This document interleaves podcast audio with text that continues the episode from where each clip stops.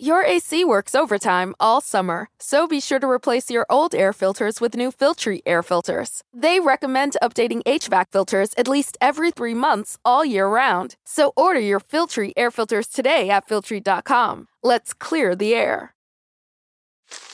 Me, but also you. The Pharaoh fast-forwards his favorite foreign film, Powder Donut. Okay, what's my line? The only line I see here on the script is get options based on your budget with the Name Your Price tool from Progressive. Oh, man, that's a tongue twister, huh? I'm sorry, I'm going to need a few more minutes. Bulbous Walrus, the Bulbous Walrus. The Name Your Price tool, only from Progressive. The owl ran afoul of the comatose coxswain. Progressive Casualty Insurance Company and affiliates. Price and coverage match limited by state law. Welcome to the Fantasy Golf Degenerates Podcast.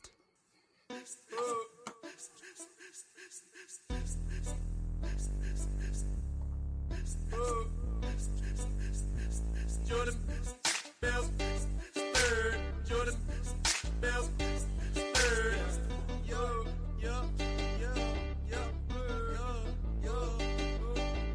I've been getting dirty money, Jordan Belt, third. Stacking penny stocks while I'm flipping these birds. Sipping on Ciroc, trip 'em up with the words. I done popped the molly and I think it's be my third.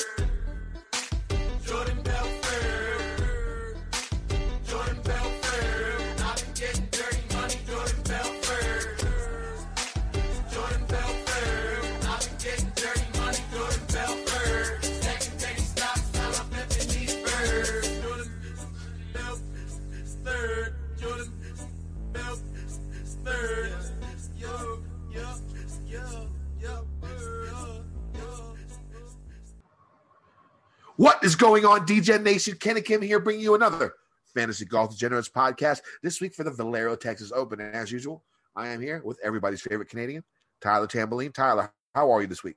I'm doing well, Kenny. Excited to be back with you, man. We got a little bit of a match play situation to talk about here. We'll go through all that, how your week went, how my week went. Before we get into it, I want to remind everyone very quickly, this podcast is presented and sponsored by rotogrinders.com. Head on over to rotogrinders.com/dgen. Get yourself $10 off the first month. I'll talk at the end of the show about all the stuff I've got going on there this week and with the Masters upcoming, of course. But you and I talked a little just now before the show, Kenny, just a couple minutes, and said almost like the Masters is coming. We just had the Players, the Honda, WGC. Get like a little mini hangover here with the Valero, but got a pretty good week ahead of us. DJ withdrew early, but before we get into that, we'll talk about the match play and everything you want to go over with there. How was your week, and what were your thoughts on the tournament? Little Billy Ho action, the Ho train taking it down. Yeah. Not the best week. I mean, the thing is, like, all my guys that I was heavy on, like, lost in a playoff trying to get into the the Sweet 16. Like, I had a bunch of, like, who was it? I had a bunch of Answer, Henley, Neiman, like, guys trying to do one putt at the very end. It just crushed me too. Yeah. So I mean, that's basically what happened. But that's match play. It's wild as fuck. I mean, you never know what's gonna happen. And you can see this week, I think the highest ranked person in the Final Four was Scheffler, right? But I think everyone else was outside the top 25, I guess. One golfer in the top 16 advanced to the Sweet 16. Like I said last week, it's a wild tournament. You know, just make your optimals and hope and pray. You know, that's basically the way it goes when it comes to match play. And you know, this week it didn't work out the best for me, but it was still fun watch. I think they really need to emphasize Saturday. Like, Saturday is a really fun day for match play. Like, Sunday, it sort of wears off. You see everyone getting tired. There's only a couple of matches. You can't show golf every shot, every minute. But on Saturday, you know, you get the Sweet 16 and the Elite Eight. There's a lot of golf. Everyone's still sort of fresh. You know, and it was a lot of fun. I mean, you see Fleetwood blowing it. That screwed me for bets. You know, and then like, but I mean, anyways, it's a really fun watch on Saturday. You get a lot of good golf going, and I think they need to market that Saturday a little bit better than what they do. I mean, Sunday, I mean, yeah, you're going to get finals like that. Like Kuchar, Billy Horschel and Scheffler. And I mean, at least Scheffler had the home field advantage thing going. Yeah, I mean, at least it wasn't like, you know, Billy Horschel Kuchar. I mean, Jesus, that would have sucked. Yeah, oh man. But I mean, what do you think of the event? I got a couple thoughts. Yeah, I'm with you on a lot of that. Like you said, they got extremely lucky to have almost the college showdown of the Gators versus Texas, you know, Florida versus Texas feature, because it would have been much worse. I mean, Billy coming on, I'll give a quick shout out. Eric Patterson, EPAT, great guy. He has a little newsletter there, The Quick Nine, a couple things about it. One, he brought this up is that, you know, a couple changes that could be made for match play. So I'm going to talk about that in a second, but also just made the point of like what, you know, essentially what could have been, like we could have had much worse final when the guy like Billy Horschel is saying after the event, I feel bad for the fans that had to watch that at home. You know, something's wrong with the format. Like I said, it wasn't great golf on Sunday. I mean, sucked, right? It was windy out too, and tough setup. It was tough conditions. But I mean, like, well, what are your thoughts about changing it? What do you? What well, do you like, think I didn't, I didn't have a lot personally. Like, I've always been a big fan of this. There just needs to be a change. That's why I brought up EPAC, because he had a couple good ones in there from some others, and then one of his own. I think some of these stand out. I'll get your thoughts. But he said one was, you know, they could, you know, a lot of people talked about setting it up easier. So this was some outside feedback if they could set it up easier, because Sunday, nobody wants to watch that when it's windy out, can't control the weather, but then you go have these same pin placements and things and setups where it's like, you're watching to see who makes bogey versus double bogeys or, you know, who doesn't go in the woods and all this type of stuff. So there's that factor of it. Again, it's the best in the world. They made it to the finals. I know there's going to be arguments for both sides, but I really like his idea. This is his idea. Can you hear this out? He said, you set it up so that day one, you play a stroke play event. The number one gets to draft who he plays against, and then they play in a one-on-one format as it used to be, single elimination. But that way you still get to see at least 2 days of all the best golfers. And if they go out, they go out. But not only did they get to play stroke play to find where they stand in the seeding, they get to pick their opponent off who's left on the board when it gets down to them. And then you run it out single elimination after that, and then go into the same format. Sweet 16, Elite Eight, Final Four, and let's go. I thought that was a great idea. It's unique. It's still a lot of fun. It blends. It's more of a hybrid, but it can keep more golf fans interested. And then you should get a pretty good field on the weekend. Like, these guys got to pick who they wanted to go against, whether it's off strength or weakness. Again, match play, anything can happen, but I kind of like that idea. What are your thoughts? Yeah, I don't hate it. I guess it would fall into the same format. Then you play 64 or you play a stroke play event the first round. And so what are you saying? Like, whoever is first in stroke play afterwards gets to choose who they play. Yeah, it'd be like, and they get to pick who they go against. Seconds. Yeah, there'd be more to it, of course, but you could have like a little lottery system. It's whatever you want to do. What if like eight people are first with at -5? Yeah, I'm sure like, that would just be a random. Takes 2 seconds to do a randomizer and say, look, you all came first. It's like a draw out of a hat, like a playoff. You're tied for first. You're about to have a 5-man playoff here on Sunday. There's who goes first off the tee. It is what it is. There's going to be some luck, but it's still the way it is now is fine. I just think at the same time, something like that would make it a little bit more fun. I like the idea of it just because right now when it's, you know, Rahm versus Palmer, 2-0 versus 2-0, that's a great matchup. Let's see what's going to go down. Who's going to get to the Sweet 16, two buddies. There's a lot of, you know, storyline and theory that can go into that where you're getting a little bit excited for that type of matchup. But like you said, you got to have a way to hype up the weekend in some way, shape, or form. This was extremely bad. You mentioned at the top, but just last thing is Fleetwood was 21st ranked and Rahm was 3rd. That's the only two guys in the top 21. So realistically, the only guy in the top 20 to get to the Sweet 16 was Rahm. After Fleetwood in 21st and then 30th or worse. And in the final four, you had 31, 32, 30, and 52. So is what it is for us, you know, hardcore golf fans. That's exciting to go out and watch because, you know, it's fine, but it really wasn't. I mean, like they called it a pillow fight on Sunday. It was, you know, two buddies. And then I don't know your thoughts on this, but that's going to be another thing where it's to each their own, but these guys were like best buddies in this final matchup. Like Billy Horschel literally gave the guy a 34-foot putt. That's ludicrous. And I don't care if it's just because the commentator said it or not. The way Billy Horschel was lagging it at that time was very strong. The setup that he had to make that putt with the wind, with some, you know, undulation there and that sort of thing. It was not a gimme hole. And Billy goes and makes the par. And then he probably felt pretty bad about it. But in the end, he got the win. So, you know, butterfly effect, if you will. But still, I just thought that was crazy. And buddy is not always exciting in match play. I like the Ryder Cup and, you know, President's Cup where there might be some laughs later on. But it's a lot of, you know, between, you know, there's no camaraderie between them in the middle of the match usually.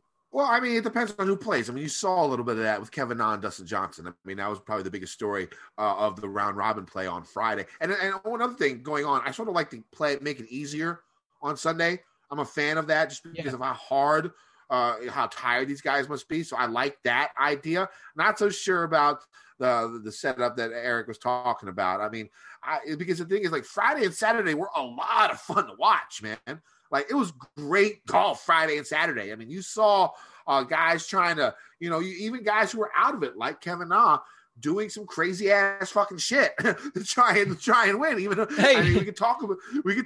Let's segue. Yeah, let's segue with that, and then also that's your EPAT hate right there, because he was high on the horse of he's against our boy Kevin Na a little bit too. You and I have been big Kevin Na fans. You know, it's funny. I don't have many. I love Eric Patterson. He's one of my favorite dudes online. I mean, if you guys know our relationship, I mean, when I left Rick Rungood's site, you know, I told Rick to hire Eric. You know what I'm saying? So I mean, like, we have a good relationship. It's funny, we just differ in opinion a lot. He's one of the few guys that I differ in opinion a lot with. I don't know what it is, but it's just the way it is with him. But Kenny, real quick, I had a guy reach out to me today and say, you know, it's the anniversary of the Kuchar versus Sergio back and forth between you and Kenny. I hope we get that again on Na and DJ. And I said, honestly, that's kind of funny you remember that. But I said, unfortunately, I don't think we're going to be on opposite sides on this one, because you and I were both pretty much on the same side. I think everything Kevin Na. So you can tell them what happened for those that don't know or were living under a rock and missed it, but go ahead. So like DJ lipped out. I mean, and then it's not like he just went straight to the putt and picked it up. I mean, he like put his hand, you know, he looked down, casually walked to the ball after he lipped out, had about 6 inches and just scooped it up. Technically, Kevin Na didn't tell him it was good yet.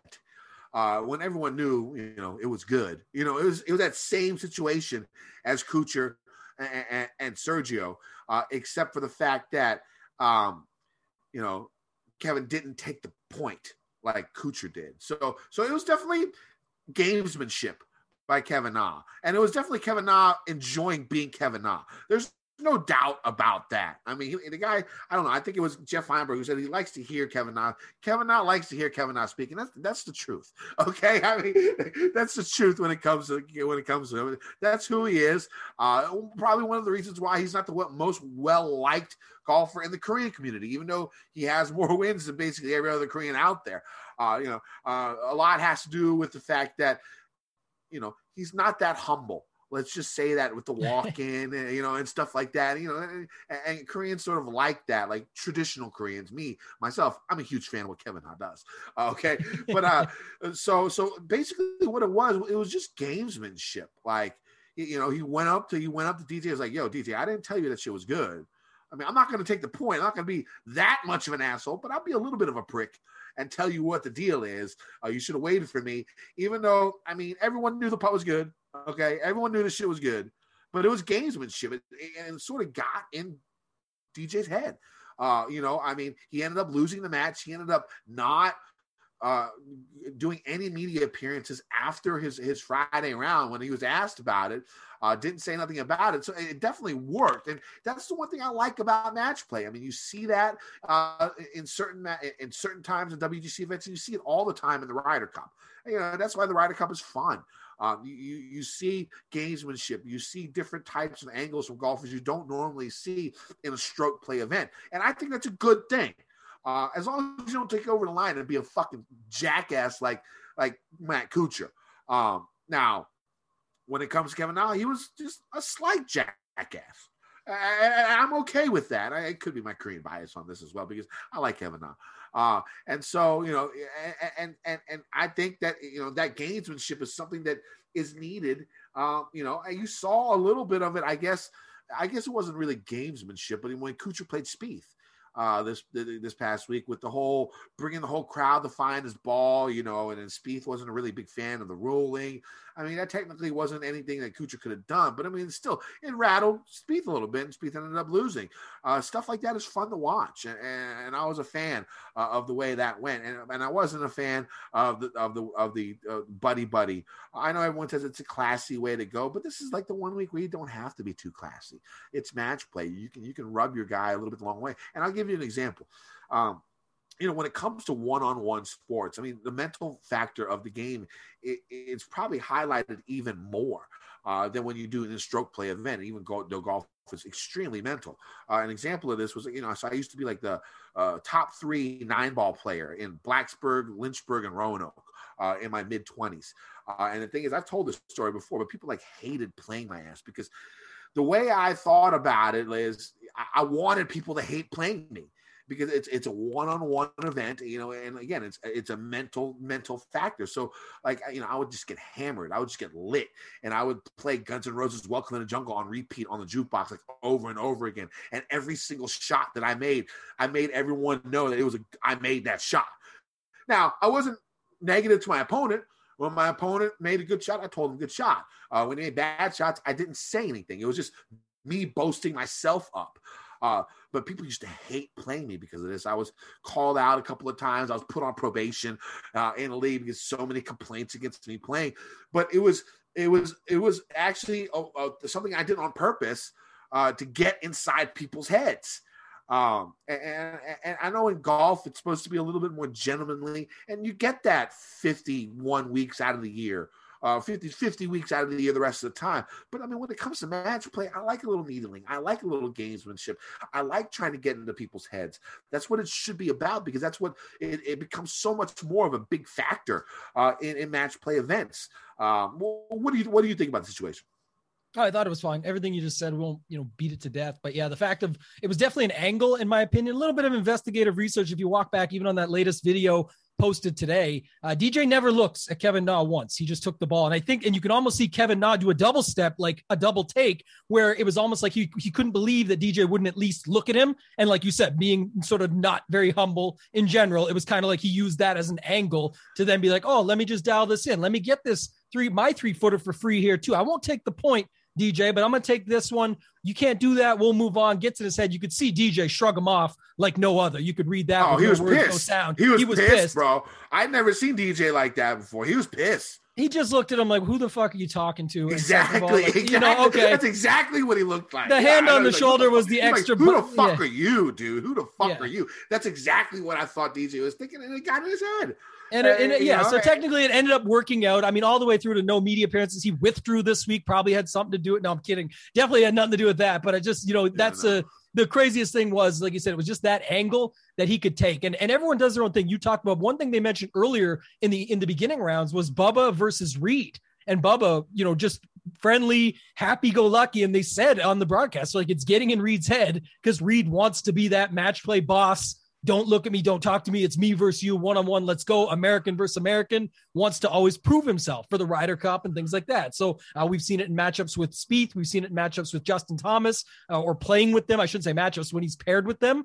And he goes out and tries to just work them over. And, seen that plenty of times. And it was where they said Bubba was just in his head, right? Doing the opposite. Yeah, because he was being nice. I mean, I've done that with like ex-girlfriends before who just want to fight.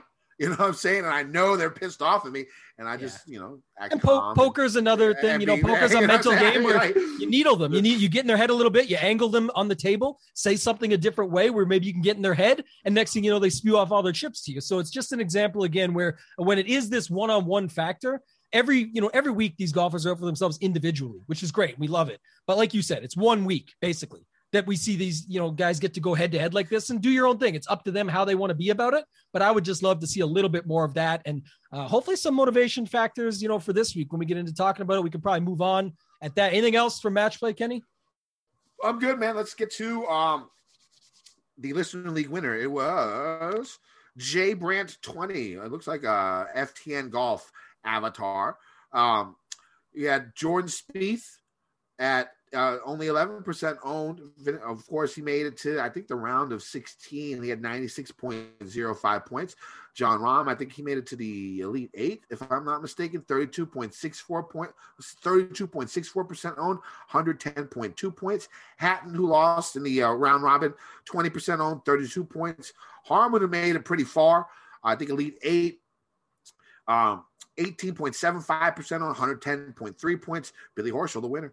7.47% owned, 172.1 points. And Victor Perez, who I was a fan of last week. He's the one that saved me and actually helped me win a little bit of my money back. 8.3% owned, 158.4 points. What'd you think? Yeah, we loved Perez, man. We hyped him up because Sundog liked him. Remember, Sundog liked him a couple weeks before when we talked about that and how he grinded out the cut at the Players to then finish top 10. So it made some sense. He needed that win on Sunday to beat Kuchar to get the special temporary membership, but he'll be fine. He's so high up in the rankings that we'll be seeing him We'll see him lots, and he plays some damn good golf. So it's like you said, it's not, he's got a great team around him. Everyone that talks about him talks very highly. So expect to see a lot more of him. The lineup was great. It was built correctly. He's got a pretty sweet swing, man. He's got, especially with his irons, it's a pretty sweet swing. I think you'll see him around. I mean, it's not like he's young. I think he's like 31, so he's not like, you know, a puppy. But I think we'll still see him a bunch. Yeah, and he could have done a lot worse in that matchup against Kuchar. He was down quite a bit, did battle back and make it a little bit of a fight, so that was good to see. But yeah, overall the lineup was good. I do a lineup review show every week Mondays on Roto-Grinders talking about, I know 812 was sort of the high score that was seen out there, so 679 is a far cry from that, but it's good enough here in our tournament. And it was built correctly. The lineup's good. It's got Rahm from quadrant in the bottom right, Spieth top right, Hatton top left, Horschel bottom low, and then the other two fit in for a 4-2 build that worked out. But overall, just, you know, Billy Horschel's the winner. That makes sense. Perez taking down the DJ group and then moving on from there made sense there. And also the other nice thing about Perez we looked at today was just that they wouldn't have to meet up with the Hatton Sergio type group until the end anyway. So kind of got a nice little path if you could get past DJ in that group. So overall, nice lineup. We got Jay Brandt 20. I saw him hop into the Tournament of Champions League with us. We'll have him in the 3-man this week. And then some other guys there, Primero, C. Gamble, L. Bullard, JB in 9th. A couple good guys that we know a lot about. So, good to see them all upside in the top 10 as well. Hopefully they had some pretty good weeks and go from there. Yeah, also a shout out to, I think his name's Ry Cohen.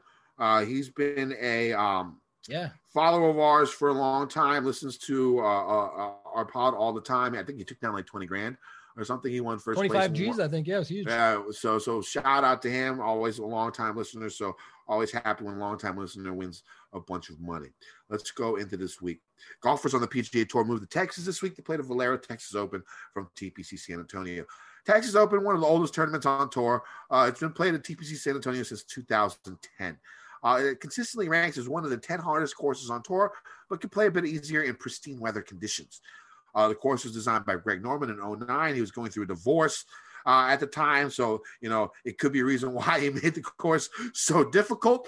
It's very long. It's very difficult. The par fives are especially long, with most being close to 600 yards.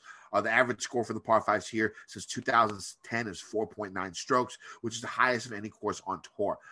The weather usually plays a factor, as high winds are the norm. Looking at the forecast, it looks like there could be some high winds on Thursday morning. There could be wave advantage the first two rounds. In 2015, there was a 4 to 5 stroke difference between the morning wave and the afternoon wave of the first day. So, of course, pay attention to that. The forecast isn't concrete. It's a Monday afternoon when we're doing this pod. So you make sure you check on that closer to lock. That's actually going to affect my cash game cornerstones this week. This will be the one week where I could possibly change them, just because if I do see a crazy wave advantage, I'm probably going to change them. So you can check my article on Wednesday to see my final cash game cornerstones. We'll see if it changes. A lot of Australians tend to do well here. In interviews, many of them say that TPC San Antonio reminds them of courses back in their home country. It makes sense. Greg Norman was the designer, so it definitely makes sense. So get to the main part of the course. TPC San Antonio, 7,435-yard par 72 with 4 par 3s and 4 par 5s. Only one par 5 is reachable by all. 58 bunkers on the course and water hazards on 3 holes. Off the tee, golfers will face tree-lined fairways to get more narrow the farther away from the tee box you go, with large bunkers in play. Native areas will play a big factor. Speaking of Kevin Na, he had that 16 here on number 9 a few years ago. These native areas consist of desert, brush, trees, and rocks. Golfers need to avoid these areas or get lucky when they do hit it into them to succeed this week. These fairways are some of the toughest on tour to hit, as only around 56% of tee shots land in the short grass. The rough is usually thick and long here, but it's possible they keep it a little shorter this week to mimic conditions at Augusta. It's something to pay attention as you go throughout the week. On approach shots, golfers will see average-sized greens that are multi-tiered with a lot of undulation. Like Augusta National, the edges around the greens are closely mowed, so many approach shots that just miss will lead to tricky up and downs from different collection areas or bunkers. Only around 57% of approach shots land on the green, so getting it up and down from off the greens will be very important. The greens are usually firm with a stint meter rating of around 11.5, but it's possible they speed them up a little bit for the Masters next week. The grass used is Bermuda grass, overseeded with bent and rye. What are you looking for this week, Taylor?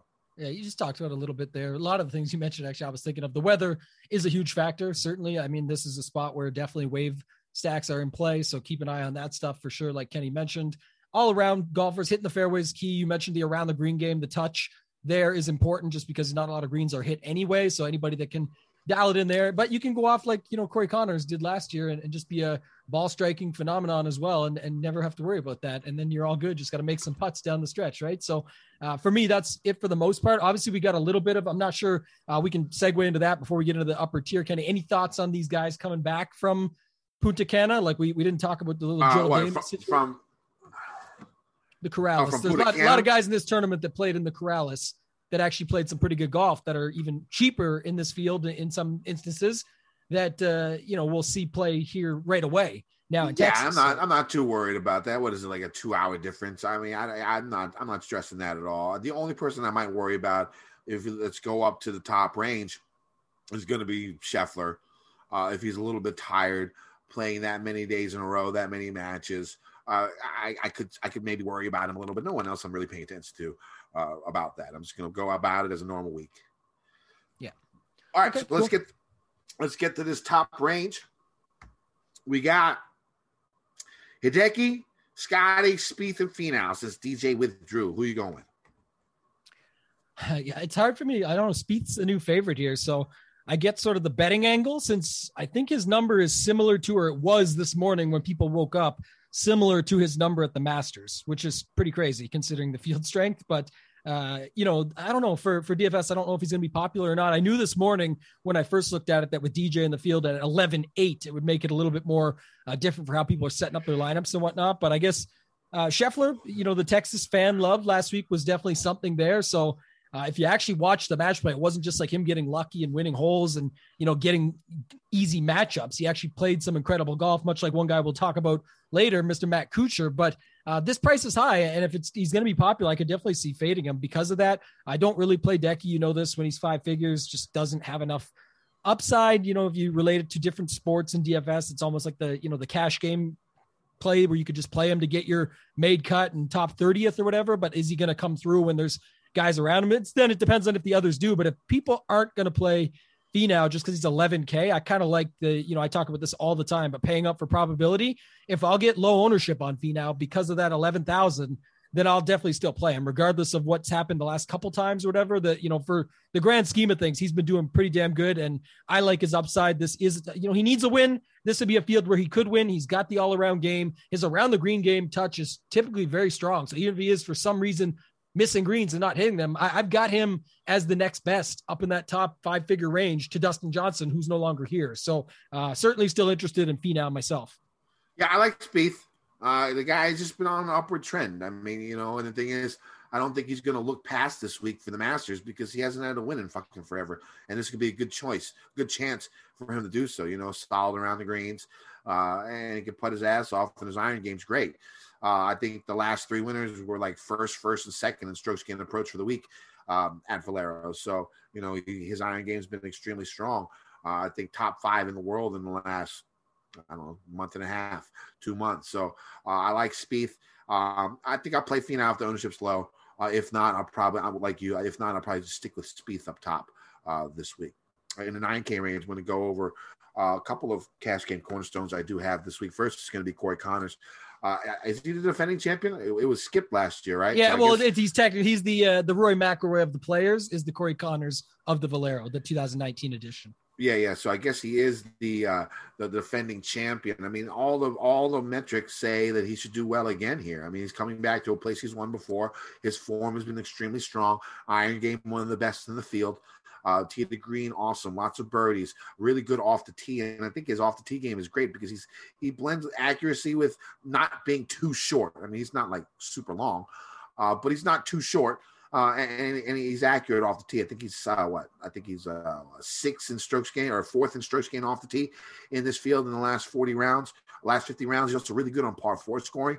You're going to need to get a lot of birdies, score well on the par fours because the par fives are difficult here. So I do like Corey Conners as my first cash game cornerstone. Another one, I'm going Charlie Hoffman, who's had good form as well. He struggled a little bit on the weekend in Corrales, but was good for the first couple of days. I don't think he's missed a cut here. I think he's 13 for 13, so I'm definitely going a little bit on course history when it comes to Hoffman. And, you know, his ass wants to play in the Masters so he can be first-round leader.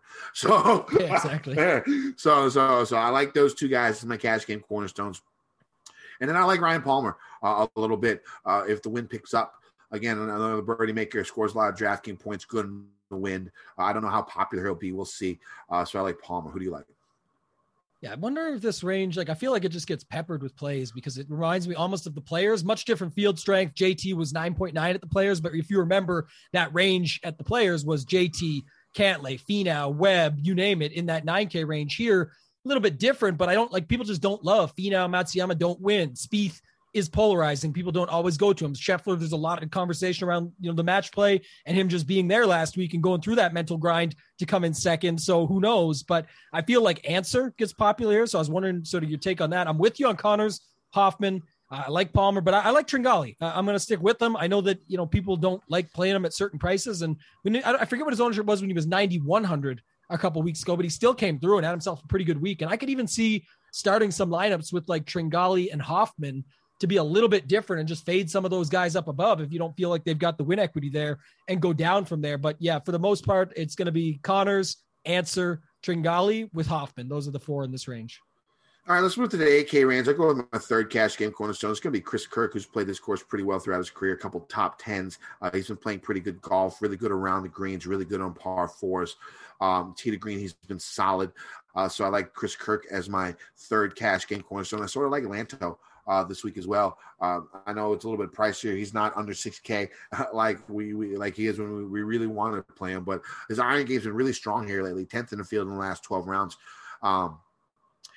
In strokes gained approach, the majority of the approaches in this on this course, I think almost 50% go from 150 to 200 yards. He's good on both, good on par four scoring. So I like Lanto and I like Cam Davis, the Aussie narrative that I talked about a little bit earlier. Again, strong iron play, a 14th in proximity from 100. Actually, let me go back real quick. 28th in proximity from 150 to 175 yards, and 7th from 175 to 200 yards. Really good in the range I'm looking for. Really strong off the tee. His round the green game is a little something to be, you know, worried about, but hopefully he hits enough greens to do okay. And I like Zach Johnson. Again, he's been playing pretty good golf, good history here. Cut maker. I sort of like him as well. Yeah, any thoughts? We skipped this guy in the 9K. I'll just hit you up real quick on this. Matt Kuchar last week. I would just say one thing. I guess, you know, he didn't really, he hasn't been performing. It's obviously his format, as you know. I think it was they showed the graphic 20 times of how he's now tied with Tiger for the most times making the semis or whatever, but going on to get third place. So any thoughts on him? Because he did have to beat some decent opponents, and he had to play right out of the millionth time now, the quote unquote group of death. He had to play his way out of that to get on to where he got to. So any thoughts on Kuchar at 9K in this field? I don't know about Kuchar. I just because he's in his last, dozen starts on stroke play events, I don't think he has a single top 20. And at that price, I don't know if I want to risk it. If he was cheaper, like 7,800, 7,900, I'd probably be in, but probably not at that price.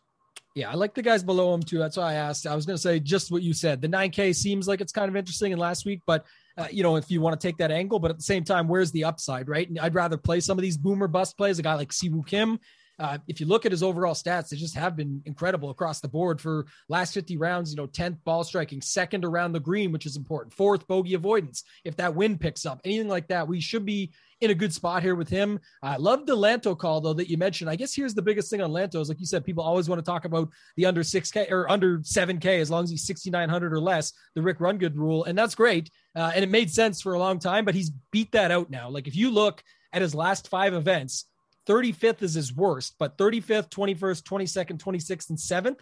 And these are the tournaments he played in. The Players, the API, WGC Mexico, the Genesis, and the Farmers.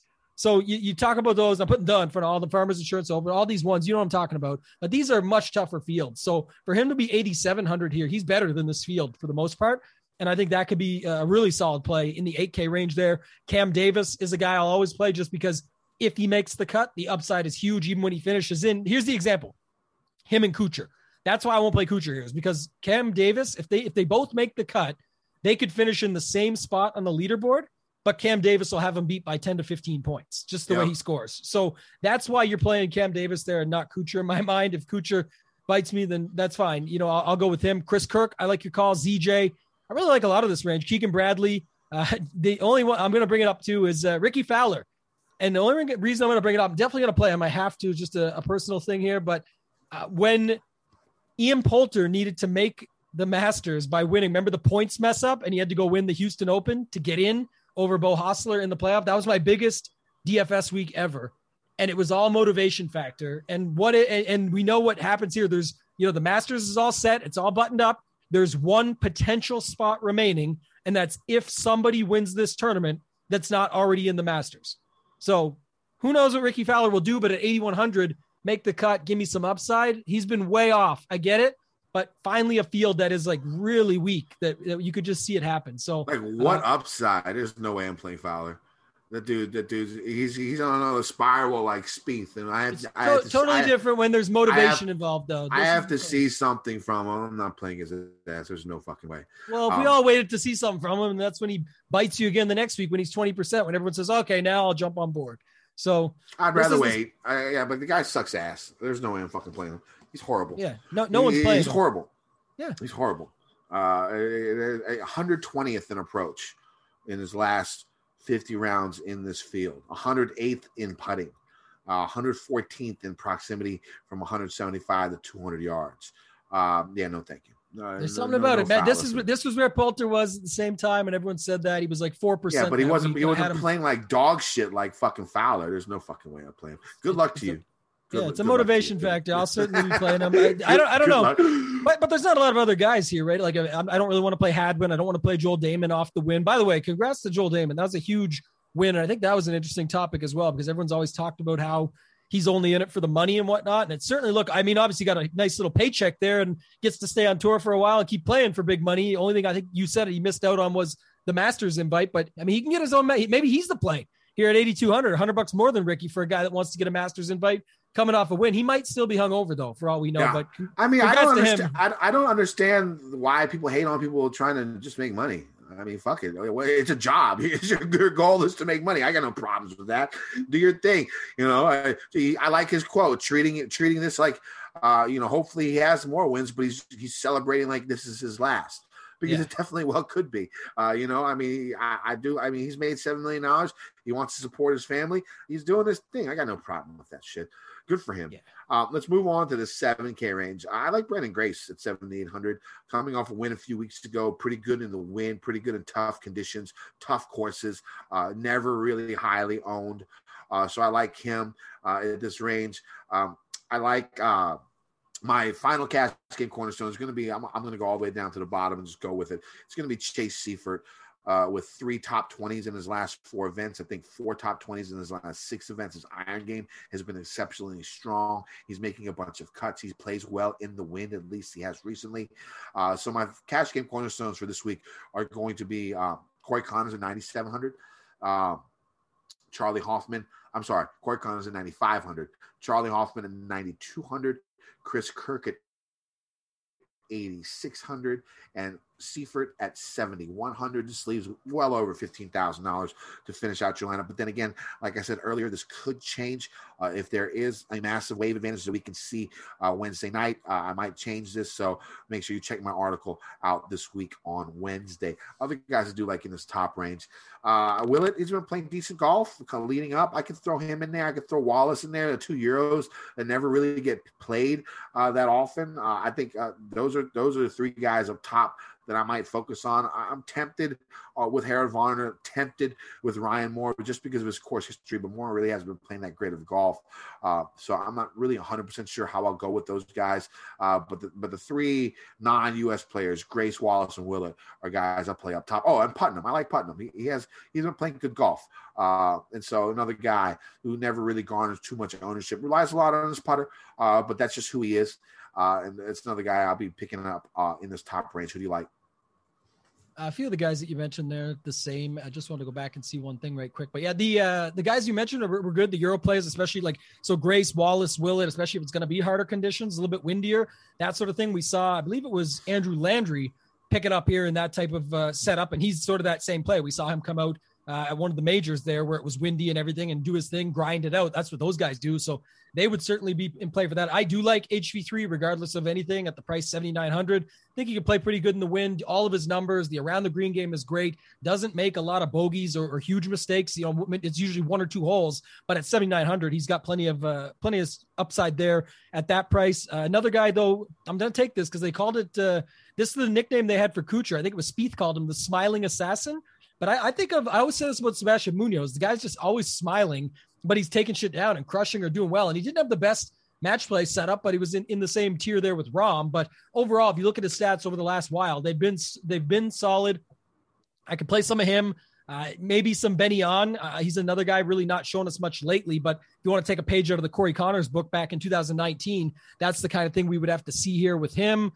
EVR, if he's not too gassed, he got out of his group there last week, looked pretty good. The other two for me are Johnny question mark, just continuously goes overlooked in PGA DFS in general. And 7,400, it's just a play where he's going to be your fourth or fifth guy in. It's not going to kill you. And then Seaweed Doug. We've been following this guy for quite a while now and liking his play, and he's never done anything to steer me off of him. You look at his numbers, he actually rates out quite well in this field last 50 rounds.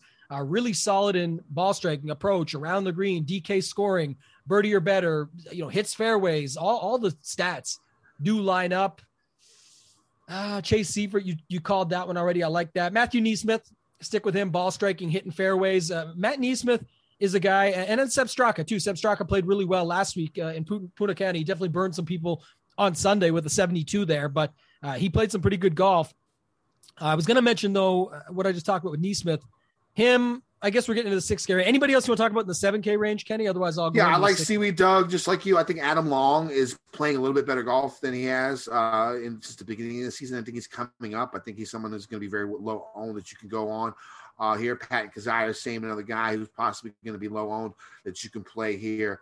Harry Higgs, another guy. So there's guys in this lower 7K range that I definitely like. But those are four of them that I do like in this lower 7K range. Why don't you go to the 6K table? Yeah, I like the long call that you've got there too. I missed him, but definitely in on that.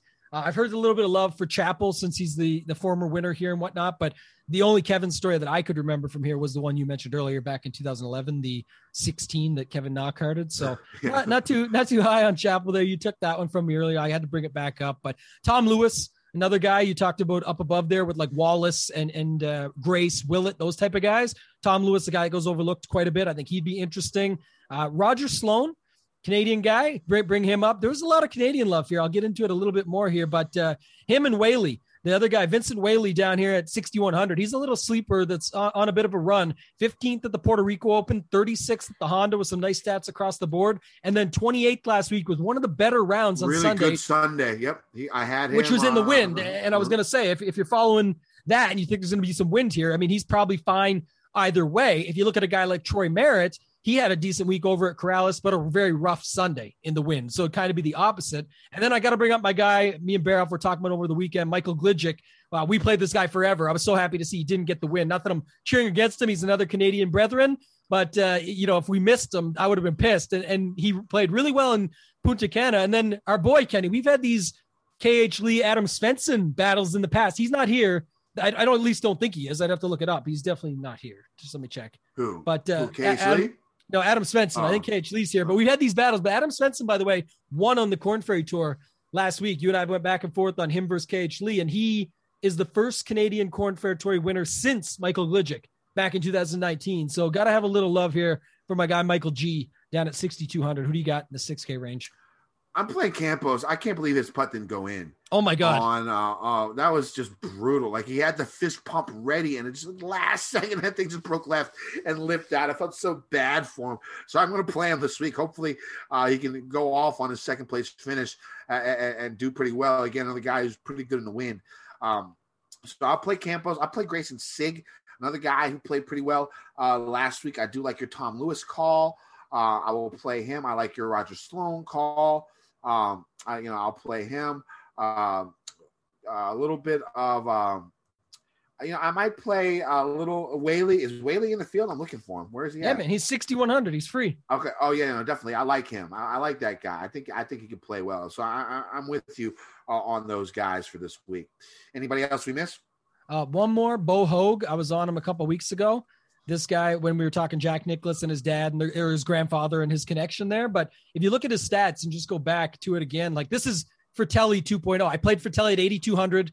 He destroyed me, crushed all my best lineups. I had some amazing 5 out of 6 lineups with Fratelli, only for him to go on and just crush in the match play and be in all the optimal lineups and whatnot. In the end, even though he didn't get super far, he did enough on those first couple of days the way he scored. And I think he won 6 and 5 or something and just crushed. But anyway, Bo Hogue, if you go across the board, just doesn't make very many bogeys, hits fairways, decent around the greens, like pretty much everything that would line up here. So he's not one of my favorite plays or anything. I just think it's just one to mention for, we always talk about flop lag in DFS, a guy that you're on sucks. And then you don't play him the next time out. And he comes back and crushes you. That would be a very prime candidate and did pretty well at the Amex, the Farmers, the Genesis, the API, had some decent stats at the Players and just didn't come through. And then again, same thing at the Honda, really just didn't have a short game for 1 week and just missed. So yeah, I can go back to him at 6,400 as well. All right, let's get the bets for this week. I'll go first. It's going to be a lighter card this week. I'm going to try and save my wad for the Masters. So I got Chris Kirk at 43-1. Cam Davis at 47-1. Lanto Griffin at 65-1. And Chase Seifert at 150-1. Tambo. Yeah, I got these, and they didn't go down that much, but I got them before the DJ withdrawal. But I had Scheffler at 18, like I said, I'm not sure what I'm going to do yet with him in DFS, see what people are doing up at the top there. But I feel pretty good about him still. Like I said, just watching him and play and how well he played and with fans and things like that were there with him. It just felt like he was just really solid. We've seen a lot out of him. So 18-1 on him. I got Answer at 25 because I just like that number. And I've been playing Answer, so I'm going to stick with it. It reminds me of Finau of old, just betting him and never winning.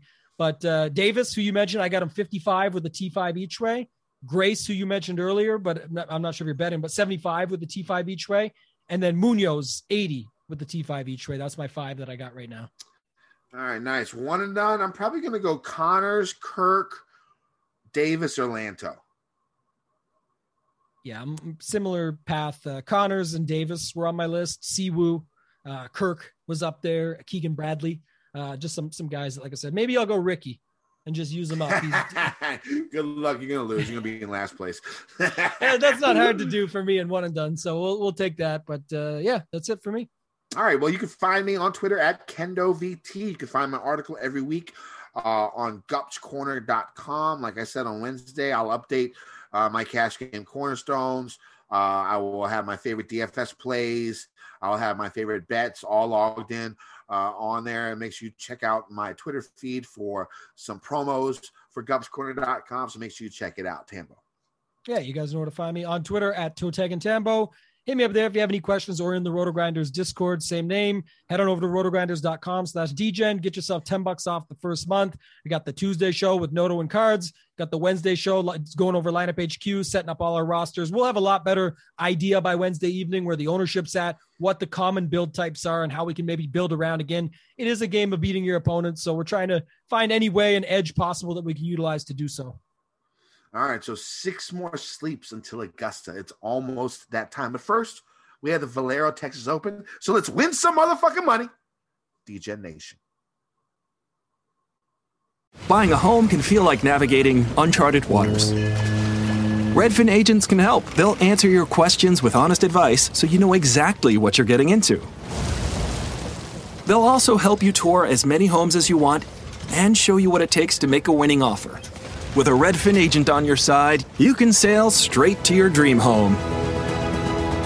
Local expertise from Redfin. That's real estate done right. Tour subject to property and agent availability. Virginia Office Falls Church, VA 844-759-7732.